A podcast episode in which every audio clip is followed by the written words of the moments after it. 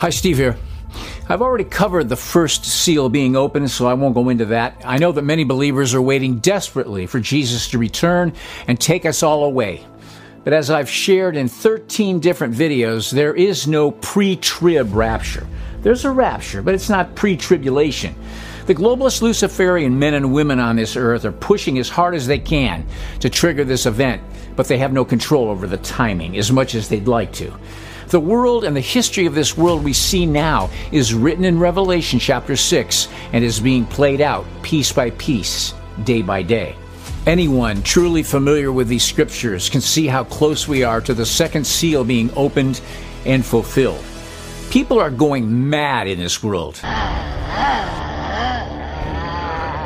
One minute, they're perfectly normal. The next, rabid. The veneer of civilization is evaporating quickly. Families and culture are collapsing. And godless leftists are behaving just like zombies of modern lore. You can't trust your mother. Get the hell out of here! Get the f- out of here! Your best friend. I Get that camera out of my The neighbor next door.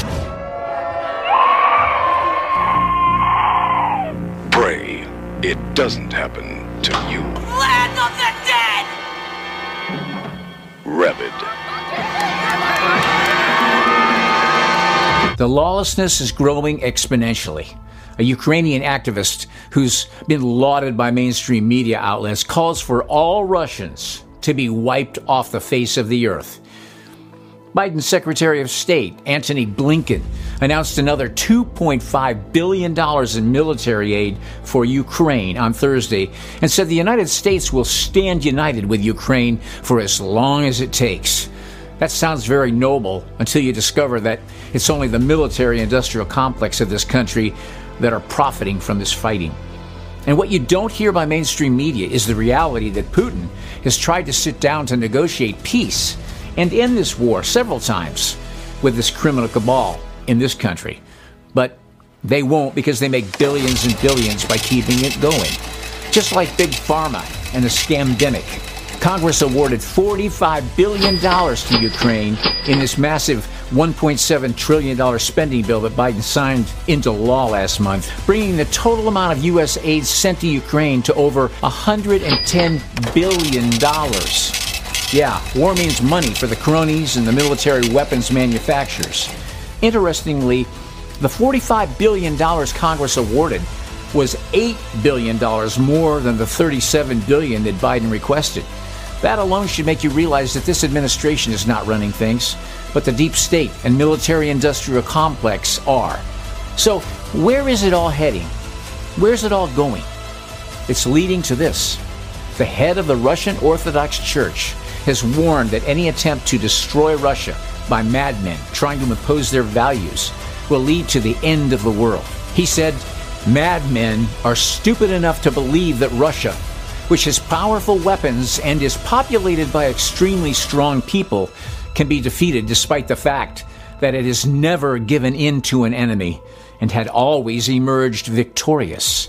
The church leader also decried how such madmen were trying to impose on them certain values that cannot even be called values, so that they would be like everyone else and obey those who have the power to control most of the world. Former Russian President Dmitry Medvedev made similar remarks when he asserted that Russia had never lost a major conflict on which their fate depended, and that the result of defeat in a conventional war would be the triggering of nuclear war. Meanwhile, in a potentially massive new escalation, the New York Times reported that the United States is considering working with Ukraine to attack Crimea, emboldened by the belief that fears that the Kremlin would retaliate using a tactical nuclear weapon have dimmed.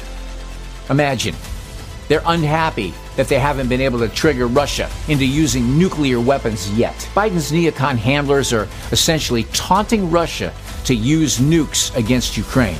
And this is why I'm convinced we are at the precipice of the second seal being opened before much longer. What does it mean? When he broke the second seal, I heard the second living being say, Go. Another horse went out, a red one, and its rider was given the power to take peace away from the earth and make people slaughter each other.